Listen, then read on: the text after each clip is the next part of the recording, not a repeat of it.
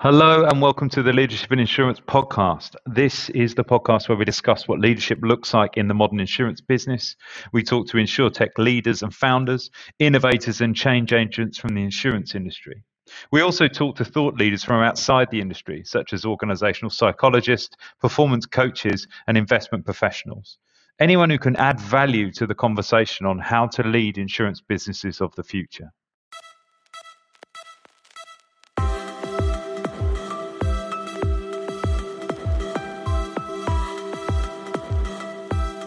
Good morning and welcome to the Leadership and Insurance podcast. I'm your host, Alex Bond, and I'm very lucky today to be joined by David George um, of Bikmo. David, good morning. How are you? Yeah, very well, thanks. It's a Friday. The weekend is upon us, so feeling good. Yeah, and it's it's pretty um, it's pretty glorious out there today as well. Which um, to give people context, we are recording this in February, which hasn't been brilliant. so it's uh, yeah, it's a nice. It's, it's not a great day to be inside. So I'm sorry, I'm, I'm keeping you on the. Uh, keeping you inside. It's fine. It was an office day anyway, so it's a good. It's nice to have a break from regular work to ha- have a chat with you. So yeah, perfect. Well, look, um, for the folks that don't know at home, it'd be it'd be lovely. You could give us sort of a quick overview of, of the Bikmo business and, and what it is you guys do. Yeah, sure, sure. So my name is David George. I'm the founder and CEO at Bikmo. We are a niche uh, a cycle insurance specialist, and our mission is to protect the world's um, cyclists, so protect the world's riders. So you've probably seen more on your streets during lockdown. Mm-hmm. It's surprisingly one of the industries that's done well during the during the pandemic. And um, yeah, so we're a, a, team of I think 32 people now. We're based in um, UK and, and, Austria and Innsbruck, where I'm based at the moment. Um, and we, yeah, we, we set out to really keep um, protect riders, enable them to do more riding, and inspire them to get out there and um, you know explore the world on two wheels. Um, so we, we have our direct business that we we through the website that you see, but we also work very closely with large partners within the um, cycling space, right through from governing bodies such as British Cycling through to Brompton, Cycle Scheme Bike Register, and quite a few others sort of coming up in the in the German and Austrian uh, markets as well. We are a team of bike geeks. Everyone on the on the team rides to a certain degree, which really helps the experience that we can give to the end uh, consumer, right through from a national champion, Keith, our head of customer experience in the in the UK market, through to people who commute to work every day. But it's a it's a broad range, but it gives us a good sort of understanding and, and belief behind the sector sector. Um, from a tech standpoint, we build all the technology that, that enables someone to purchase a policy, view information, and make midterm adjustments claims. and we, we believe that technology aspect is a really important part of managing that whole kind of customer life cycle um, and really giving them the, the protection they need to, to carry on riding. Mm. Awesome. Thank you. Thanks, David. I, is there, um, I'm sort of intrigued about the bike geek thing is there because it's a bike geek thing is there a bike geek hierarchy between like the, the commuter and the is there is, is there some biking bullying between like mountain biking and like uh, cyclocross and whatever uh, interesting. I mean, the, the, the, split has changed a bit from road to mountain bike as we as we we kind of grew up around the Innsbruck area, which is surrounded mm. by mountains, and most people kind of ski, snowboard in the winter, and, and, and mountain bike largely in the summer. There are there are road cyclists on on, on it, uh, and then it's more sort of on the on the road sort of angle in in in the UK market, but it's quite a broad range. When we're talking team wise, there is there is a little bit of a split. Um, the engineering team, George, our CTO, is definitely a, a massive mountain biker. The, the, the, others do do a bit, um, but but a bit less. But when we're talking about customer experience, people who pick up the phone, speak to cyclists every day, put them back on the bikes, they, they are they're the bike geeks. They know technically and, and just the sport, the culture, so they can speak to you as a, as a rider. Again, a really important part. And, the, and then the other team, the um, the bigger team for um, cycling is really the partnerships team. So the people who interact with uh, the bigger partners, the brands, the retailers, the publishers, you know, and they need to pe- speak to people on the same sort of level. We don't go in with white white, white shirts and you know the latest tie uh, at all. We kind of speak to them on their level. I think that's really why,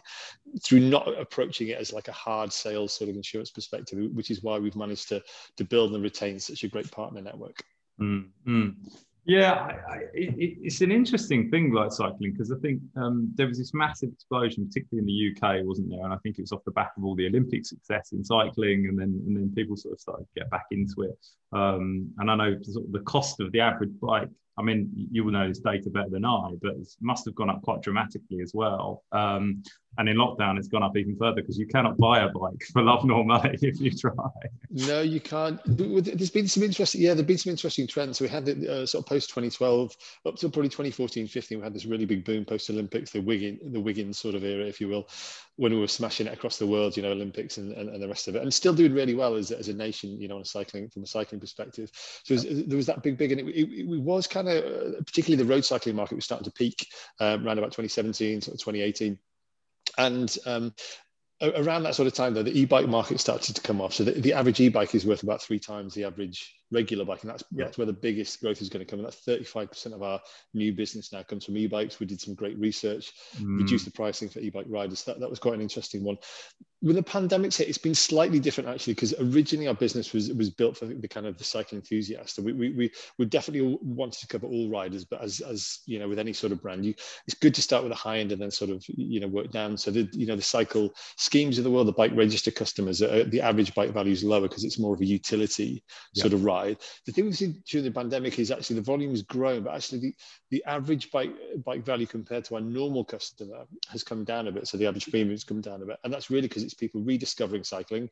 So they've got a bike in the garage they never knew about, but they don't want to use the bus or the train because it's too close to other people. So there's that side of things. And there's new entrants to the market, young and old, who just thinks actually that looks like a great way to get around. And e-bikes mm. are a really interesting part of that mix because they overcome one of the barriers to cycling, which is turning up at work being sweaty people don't like that as well as helmets and road safety and all this sort of stuff you know mm. we're in a great place with the pandemic with the investment into cycling infrastructure but it's been, it's been interesting it's, it, it's been a shift in demographic. The bike values sort of changed a little bit, but like you say, I mean, unfortunately, the, the bike industry was caught unaware by the mm. um, by the boom, and they, they have like a five or six month cycle from manufacture to to sale. So we already know from Trek, one of the biggest manufacturers in the world, they've sold all the 21 stock already. Wow. You know, it, it, it is crazy. So I think that's going to lead to a shift in the bike industry, possibly to shorten lead times, so they can respond to these sort of uh, waves in in demand. But we think we, we see the, the boom continuing for 21, probably into 22 as well, and then um, and e-bike being a, a bigger mix of that. Yeah, because e-bikes are sort of now fairly ubiquitous, aren't they? And they, sort of very much weren't the case. And um, yeah, well, my dad's bought one in lockdown, and um, it's I think that's the one thing that you and I touched on when we spoke before was just the value of bikes have gone up quite dramatically, and and and, and I know you were saying it's actually gone down on an average because of people sort of, for various reasons, but I think people that bought bikes and were into biking before this year, people were happier to commit to a larger number, and it only struck me when we were talking. Um, I think I mentioned that I had never thought of insuring my bike, which is which is madness because other than outside of my laptop and probably a watch, like my bike's probably the most expensive thing I own, and and I've never thought about insuring it at all. Um, is, is that am I quite common, or am I just a bit slow on the uptake?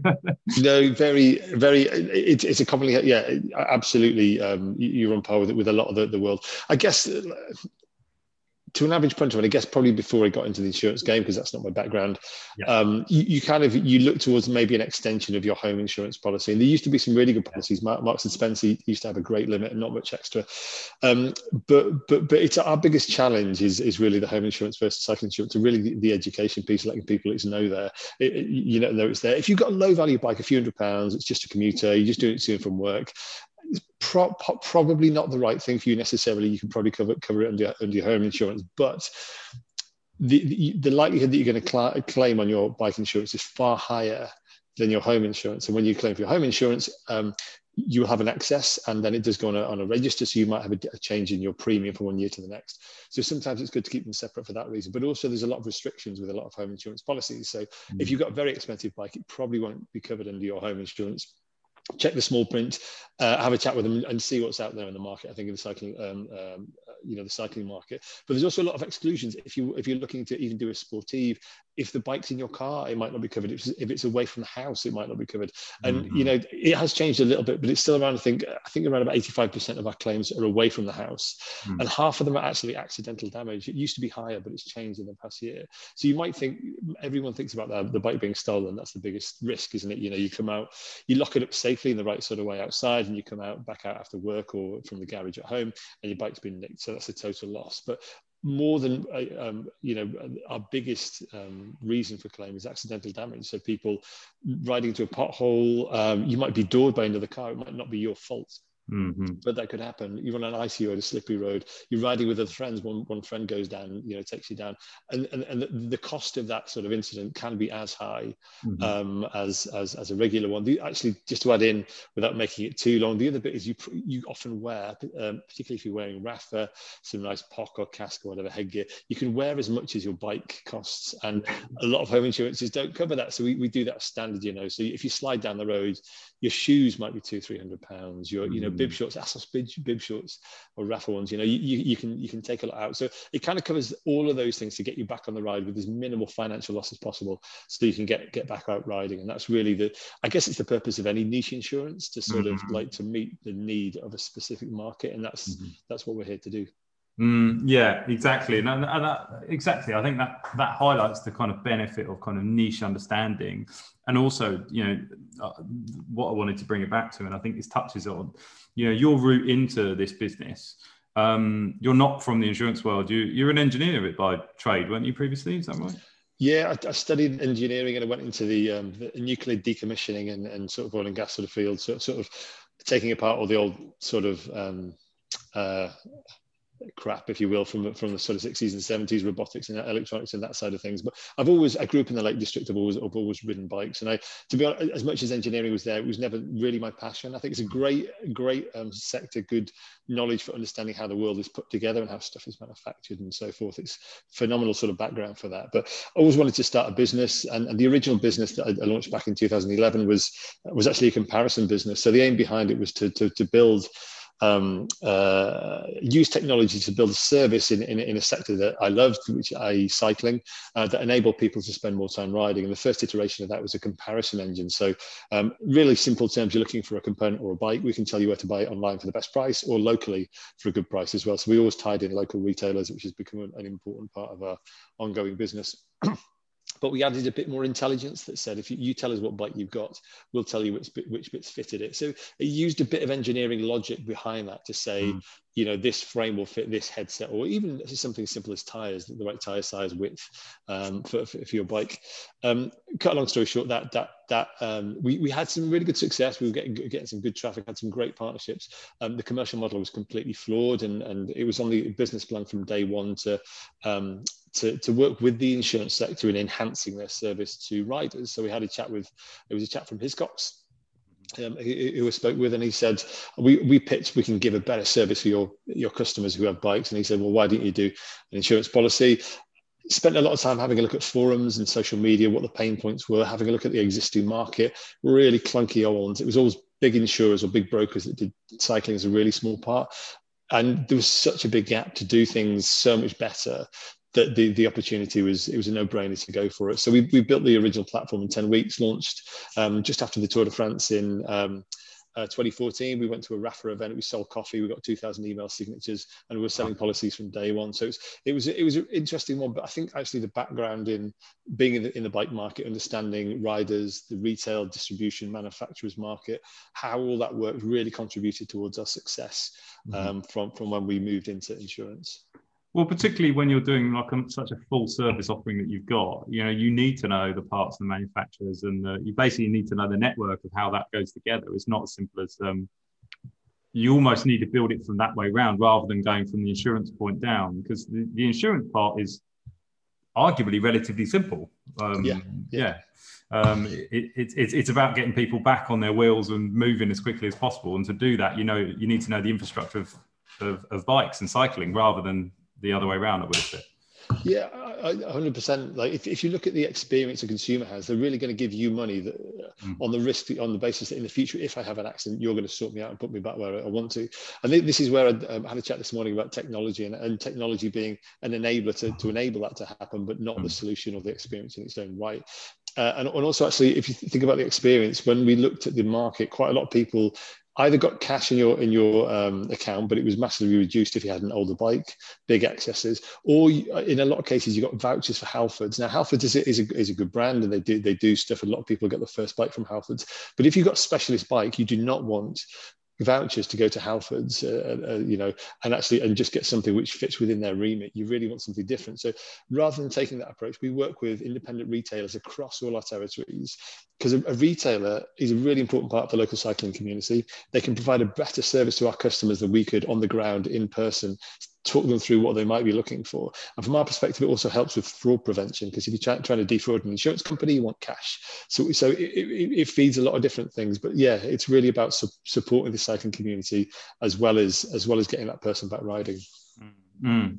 Yeah, no, brilliant. I um, I think on that vein, you know, what I love is that you've started a business that's your passion, and that's um, you know, that's that's a great thing. I, I, don't think enough people get the opportunity to do that. I think there's a lot of people that make their business their passion because, you know, if you sort of commit a lot of time and energy to something, but but it's it's lovely to see it being done the, the other way around. Um, I don't get me wrong. I'm sure at times during the during the business inception and doing it, there's there's a probably you want to throw a few bikes off against the wall, but um, uh, but it's nice it's that way around. And I wanted to talk to you about values, and we talked about this um, previously because you guys are a B Corp, aren't you? You're a registered B Corp. Um, um, what has that meant to your business in terms of? Well, I suppose did you did you start with we're going to be a B Corp right when you started the business? Um, was that was that something you thought about straight away?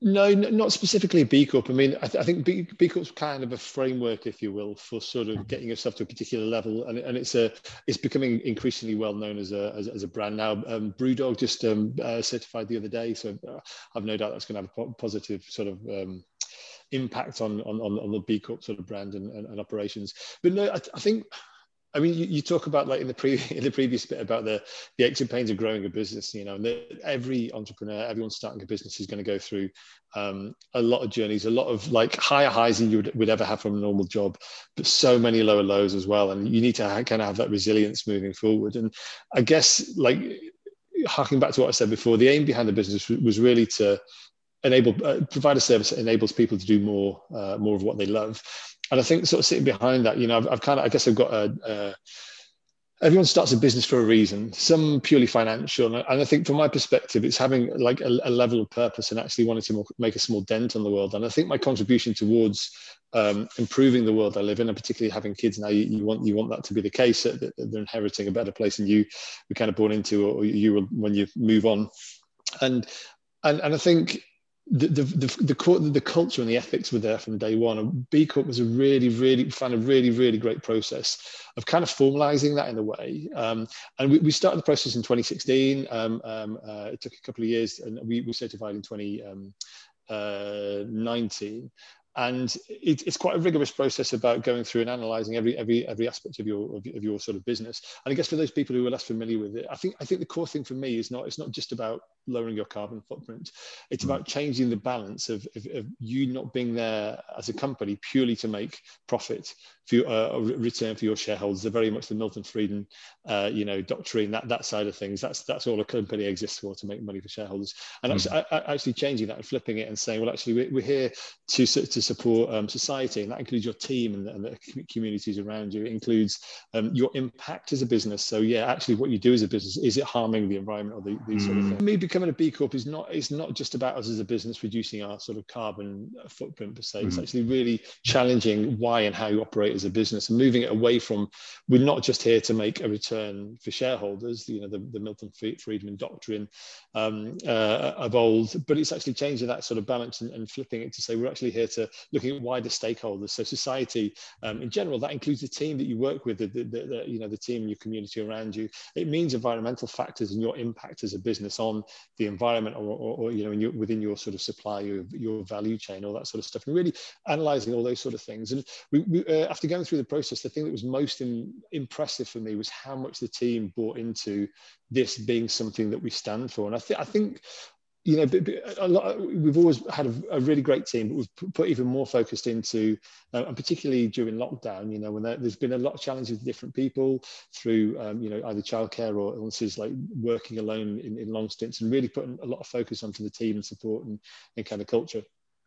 Um, and, and, also, yeah, analyzing what we do as a business, looking at all, all our impacts and, and, and, so forth. And the, the, outcome from that has been, uh, I guess, a much, uh, an even more engaged team, an even stronger culture. And people have joined the business specifically because we're a B Corp. And I don't just mean like um, entry level positions, I mean senior level positions that are coming in with skills and experience and expertise and want to shift out of just that normal rat race and mm. actually work for a purpose led business. And I do think that we're going to see a lot more of that, particularly as generation, you know, whichever Gen, Gen Z, uh, Z uh, and, and, so forth, you know, come, come through. I think that's going to be re- more important as a, as a business to really put your values, uh, you know, front and center. No, I completely agree, and uh, and I, you know, I did some interesting work recently where I was, um, you know, business. Uh, a business was trying to kind of formulate the, the, B Corp values, and, and I was asked to look at what it meant from a kind of recruitment standpoint and a talent and, and talent management point of view. And um, you know, things like having really comprehensive um, you know comp and ben structure and, and reviewing those things. Um, what has it meant practically in terms of have you had to put things in place like structurally, you know, whether it be around talent or recruitment that that um, particularly things that you kind of didn't come didn't necessarily come naturally were, were there things that came up and you thought we we haven't factored that in and how do you practically put those things in place yeah, I guess I guess if you're particularly looking down the sort of B Corp route, the, the, the, first one and the most kind of basic one, and one that actually scores a lot of points within the B Corp assessment, is having in the articles of association the governing documents for your business that you are not just there to generate revenue for, um, uh, return for shareholders. You're there to put these other things. So that's actually in the governing. So anyone that's then buying into your business or wants to see what you do as a business, it's kind of there in the, in the sort of basic governing documents. So that's that's super important. But yeah, I mean, with the team, we uh, when you I think when you're growing a team, and you'll know this more than I I do. You know, this is your uh, prof- profession. I think there's there's so many different phases which are really important. One is the recruitment phase, and actually during that sort of inter- interview process or the selection process, letting people being clear about those values and what they're expecting. You know, not just what we do as a business, but expectations of them when they come into the business. I think mm. it's really important. But then when someone starts, it's taken us a while to really sort of nail the onboarding process so they feel like part of the company from as early on as possible mm. you know so they feel sort of bought in and bought into the business where we're going as a business and i think the, the biggest thing from that is probably it, it has to not be about one person. I mean, I mean, particularly me. It can't be just about one person within the business. A culture, you know, has to uh, has to go through everyone within the business. So, uh, one of the things we did was pull together a team. There's five of us now on the sustainability team that focus on B Corp and are giving and various different aspects of the business. So I think that's that's a really good thing because then people take ownership of various parts of the of this in the business, and then uh, a lot of various people within the business, depending on the role of the person that's coming in, will will spend a bit of time with those individuals, and particularly virtually is, is has been a very hard thing to do. You know, onboarding someone when they're just sat in their home, but we seem to have done really well. Like I, I think with that and I think ongoing embedding that practically, we, we, we started running an, an, ENPS or an employee uh, net promoter score uh, mm-hmm. uh, survey that we did. And we, we got um, a score, I was really impressed actually, we got a score of 60, which bearing in mind it's minus 100 to, to plus 100. Mm-hmm. Uh, it's not just 0 to, to 100. It's a, it's, it's a great score. And we, are going to do that. Um, we're going to run that uh, bi-annually to make sure on top of it. People given you know, an opportunity to give feedback, anonymous feedback, so they can save things. And there are, there are, you know, we're not a perfect business no businesses, uh, but it gives an opportunity to get that feedback quite mm. early on, address what's not quite right, and then have that sort of continual improvement mm. um, sort of mindset. Do you think? Do you think when as you scale, that will be harder? Does that does that worry you? Yeah, I, I think. Um, yeah, I've answered this question a couple of times recently. The big, yeah, one of my biggest risks in scaling is is culture, mm. and, and and not being able to maintain that as we grow. And I think I think there has to be two aspects to that. I guess the rate at growth. I, I, don't know what the time is from when someone starts to when someone feels or can, and could share who we are as a business and the values and everything. It's not going to be immediately. It won't be one or two weeks. It'll be a bit of time before they do that.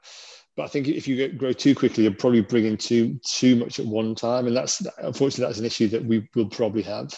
Mm. Um, but yeah, I, I, do see. I haven't got the, the, the perfect answer to it right now, but I do see that as being a, uh, one of our kind of key challenges as we grow. Yeah, no, that I think that's a challenge for everyone. I mean, I, I you know, definitely, you know, in my life, I, I, I worked for a, a, really small recruitment business, which honestly the best job I've ever had, and, and then they grew they grew so quickly that the business values kind of felt a bit lost for a period of time, and it, and it was still a great business, but it, but but the problem you then get is that when you buy into the values as a person, if those values shift but your values haven't shifted, then then you're at odds with the business. And then you know, I, I commonly said that people actually they don't leave jobs or or companies; they leave when the values kind of become too separate from their own.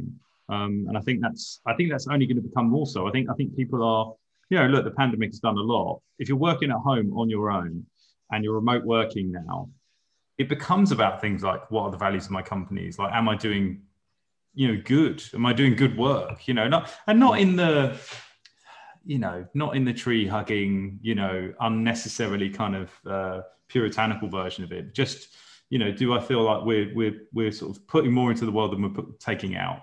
Um, you know, and I think I think a lot of people look at those things. So because I've answered more questions about those things, and I've been asked to be in more initiatives about those things uh, than at any other point. Um, and yeah, speaking from my own experience, I I finally got off my feet to kind of try and build some um, not-for-profit relationships that I believe in about you know uh, that that support my own values, and that's and that's in my own one-man band um, recruitment business. So, um, do you think there's um because I believe this, but I, I, wonder what your thoughts. Is there an ROI? Is the return on investment on values?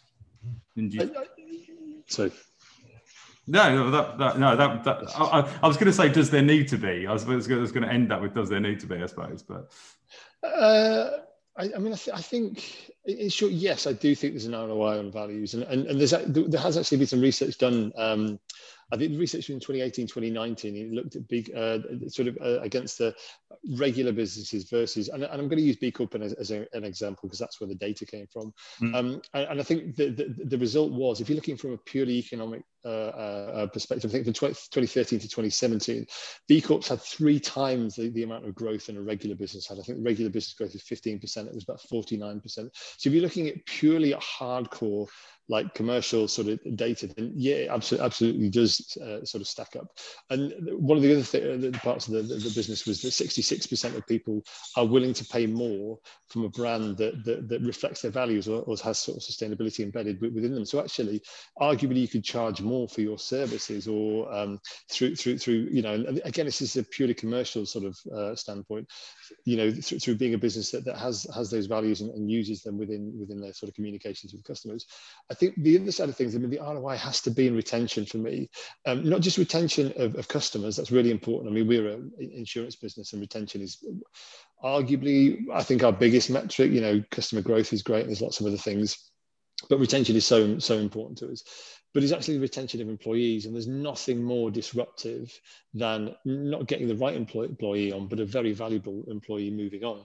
And if you're not, as you mentioned before, if your values shift or you're not embedding your values and representing them in everything that you're doing, and, and that, that, that uh, employee becomes, uh, you know, disenfranchised with what you're doing because of that, and they move on, there's a huge impact on the team emotionally, socially, um, as well as the, the kind of the, the effort and cost required in getting the replacement for them. So I, I think it, it, from my opinion, across the board, I think there's an ROI. Some is measurable, quite clearly measurable from the ones I mentioned before, and some is, some is yeah, some is less measurable, but but is is very very valuable nonetheless. So yeah, I, I think there has to be.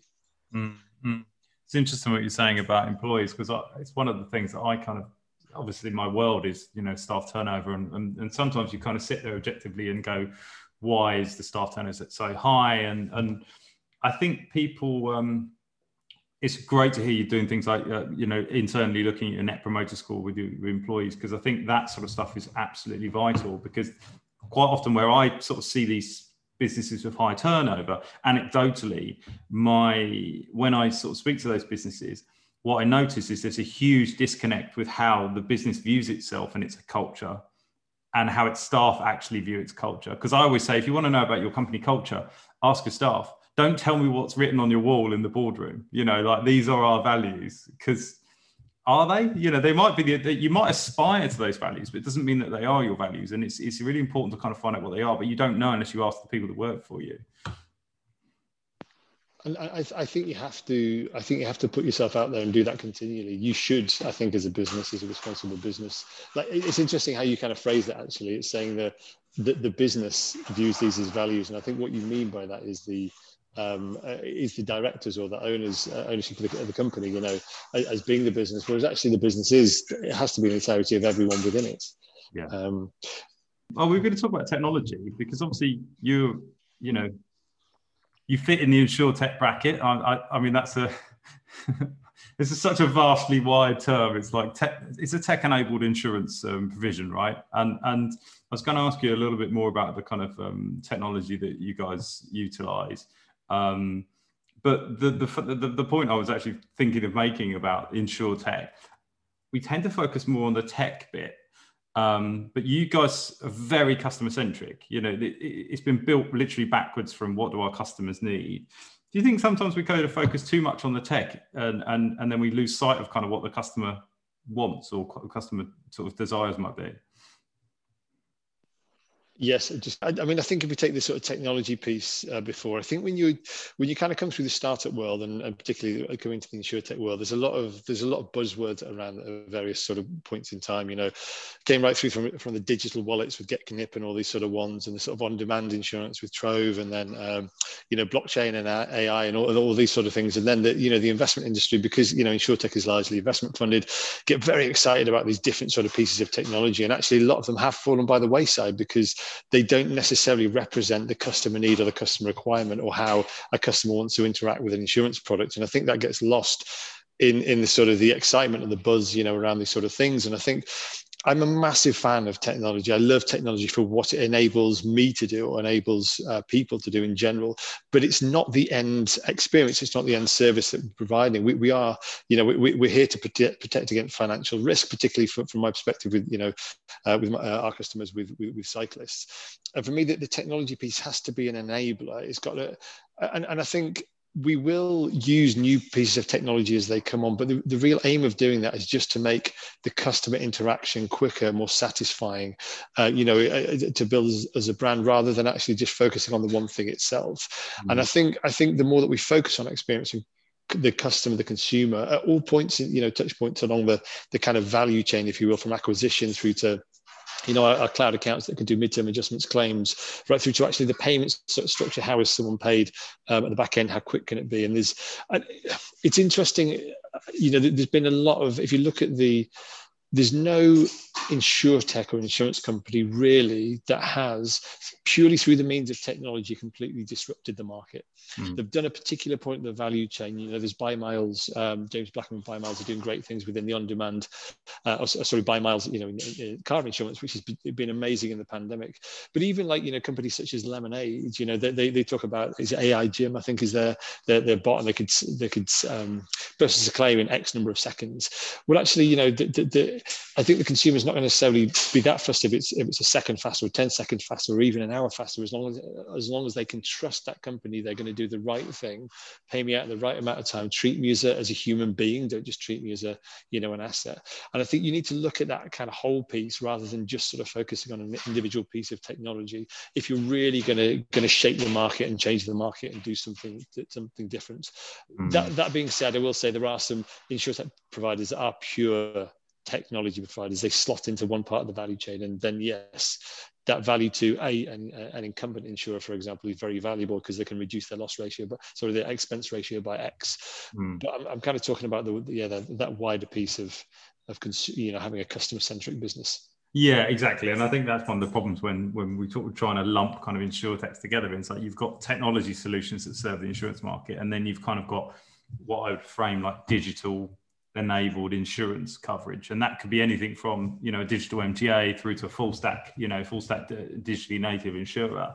Um, and they're not one and the same thing. You know one might be kind of some risk analytic tool that exactly as you say plugs in. Um, and then sure you probably should mind you even then i suppose you know you should be customer centric. You know what does what does this tech enable um, an individual to, to do? Um, i've had a couple of people on recently talking about um, uh, AI tools and machine learning. And, and, and basically, that my learning on it after speaking to these experts for about three hours is that the whole focus should be on augmentation of like the existing skill sets, like enabling people to be able to do their jobs better and and take away a lot of the stuff that machines are really good at, which is volume, monotonous tasks. And and then when you put that to even taking it back to the values led stuff that we were talking about, people don't want to do boring, repetitive tasks. and generally we're not very good at it. You know like uh, admin says the man is terrible at admin you know. Um, yeah I, I, it's, it's it's just it enables people to kind of be better. And then then you can kind of take that. And i think one of the focuses that people tend to have is that when you when you talk about automation and technology i think there's an instant leap in the head to say right that's going to reduce costs um, and then the fear with that is if we reduce costs, then do we have to kind of reduce the price and therefore profitability of our business? Well, no, you just you just give yourself room to kind of create a premium product and a better experience is the way that I look at it. Absolutely, yeah. I, I, think you're absolutely right. I mean, you can choose to do one or two things with it, can't you? I think it depends which sector you're in. You, if you're in the motor space where it's a zero margin game, yeah, yeah. it might mean you make the fraction of a percent of profit, which over the, you know a lot of customers is great. But I, I'm completely with you. You know, I think I think it depends what what what what product they're buying and what they're expecting back from it. I, it, it is worth, I guess, sort of touching on that point that I do think where some of the disruption has happened and will continue to happen is is looking at that um, the value in insurance. And you know, when it first came into the market, you know, starting from the kind of first principles perspective, out of every hundred pounds that a customer gives me, how much is actually going back to, towards paying claims?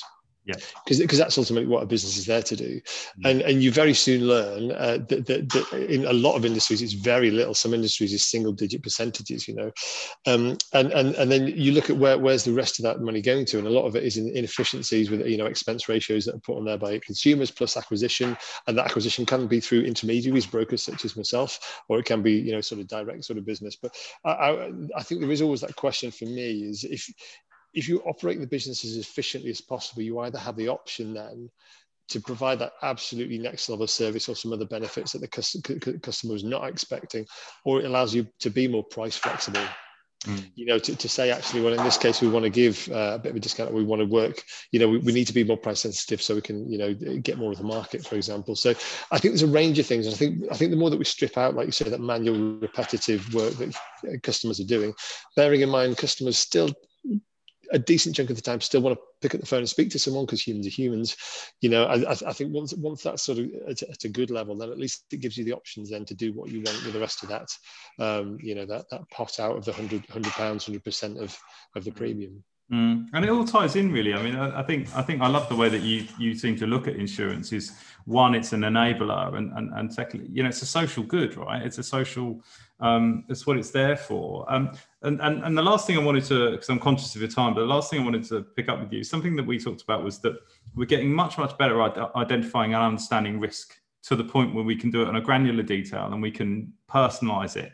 Um, and obviously, you're talking about kind of individuals. And uh, it's a bit different with your business, but I just wanted to get your view on this maybe.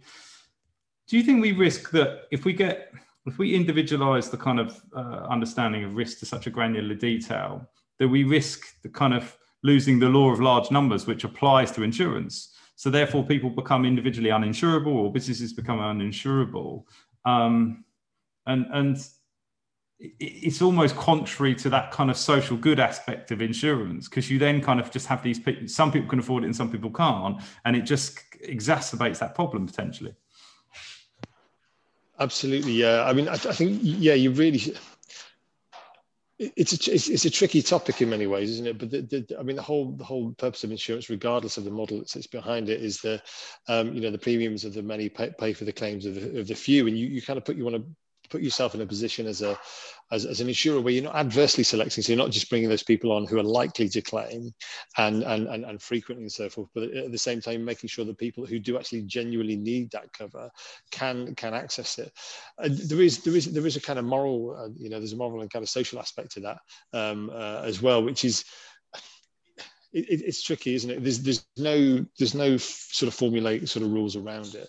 I, I think I guess as a consumer, as a B2C consumer, even as B2B, you still want to buy the right cover at a reasonable price for your particular situation.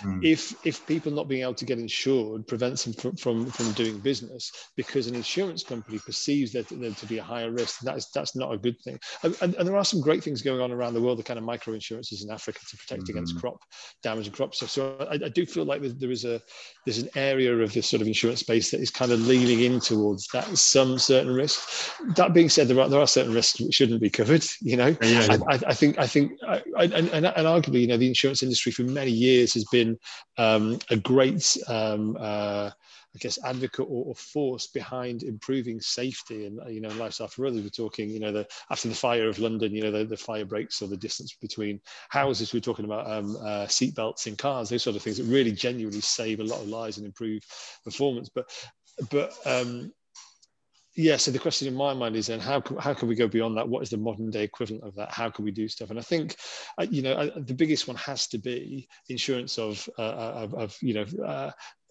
uh, companies that um, have a massive impact on the world. And we, are talking, you know, fossil fuels, certain types of agriculture, certain areas that that arguably they should, because of their impact on the world, have have have a higher premium for being able to transact business. And perhaps some of that premium does go towards uh, schemes or benefit, you know, things that, that, can benefit the, the wider society and the environment. So mm-hmm. it's, it's an interesting topic. I think that's probably one you could go deep into for a, a few hours uh, with a bit more, a bit more of a look. But yeah. Yeah, no, exactly. I mean, no, I've been, I was, I was talking quite recently about we're quite good at green finance, but we haven't done a lot of green, you know, insurance initiatives yet. And, and you know, it's coming. It's, it's definitely coming. But the, you know, the setting up your portfolio where you don't underwrite companies that are uh, damaging to the environment, or or at least you work with them to kind of in the same way that your your your point was exactly right. You know, we work with people on a health and safety standpoint to kind of help them reduce their risk and exposure. Um, we're not doing enough of that on the kind of sustainability efforts, um, and we should be. Um, and and if we bring that all back to the kind of B, B, B sort of values, um, I'll try and say that again. B Corp values. Uh, we we know that if we if we do those things, actually, there's a return on that as well. The, the, the chances are, if you're working with a company that's prepared to work with you on uh, sustainability issues, that's a well-run company. That's a company that's kind of looking to change, and, and actually, that's a company you want to work with long term because they'll probably be more profitable. Um, companies that are stuck in the kind of old ways of doing things, are they risks you want to take on? Um, in the Absolutely. long run. Yeah. Couldn't agree more. Couldn't agree more. Yeah, super. Well, Dave, I um I, I will be conscious of your time and um and thank you very much for your time. I really really appreciate it. Um, it's great to talk about that. It's, it's not often we get to talk about values on these things. It's usually talk about insurance and just just insurance. So thank you very much for your time. I really appreciate it. No, great to be on board. Look forward to to hearing back. Perfect.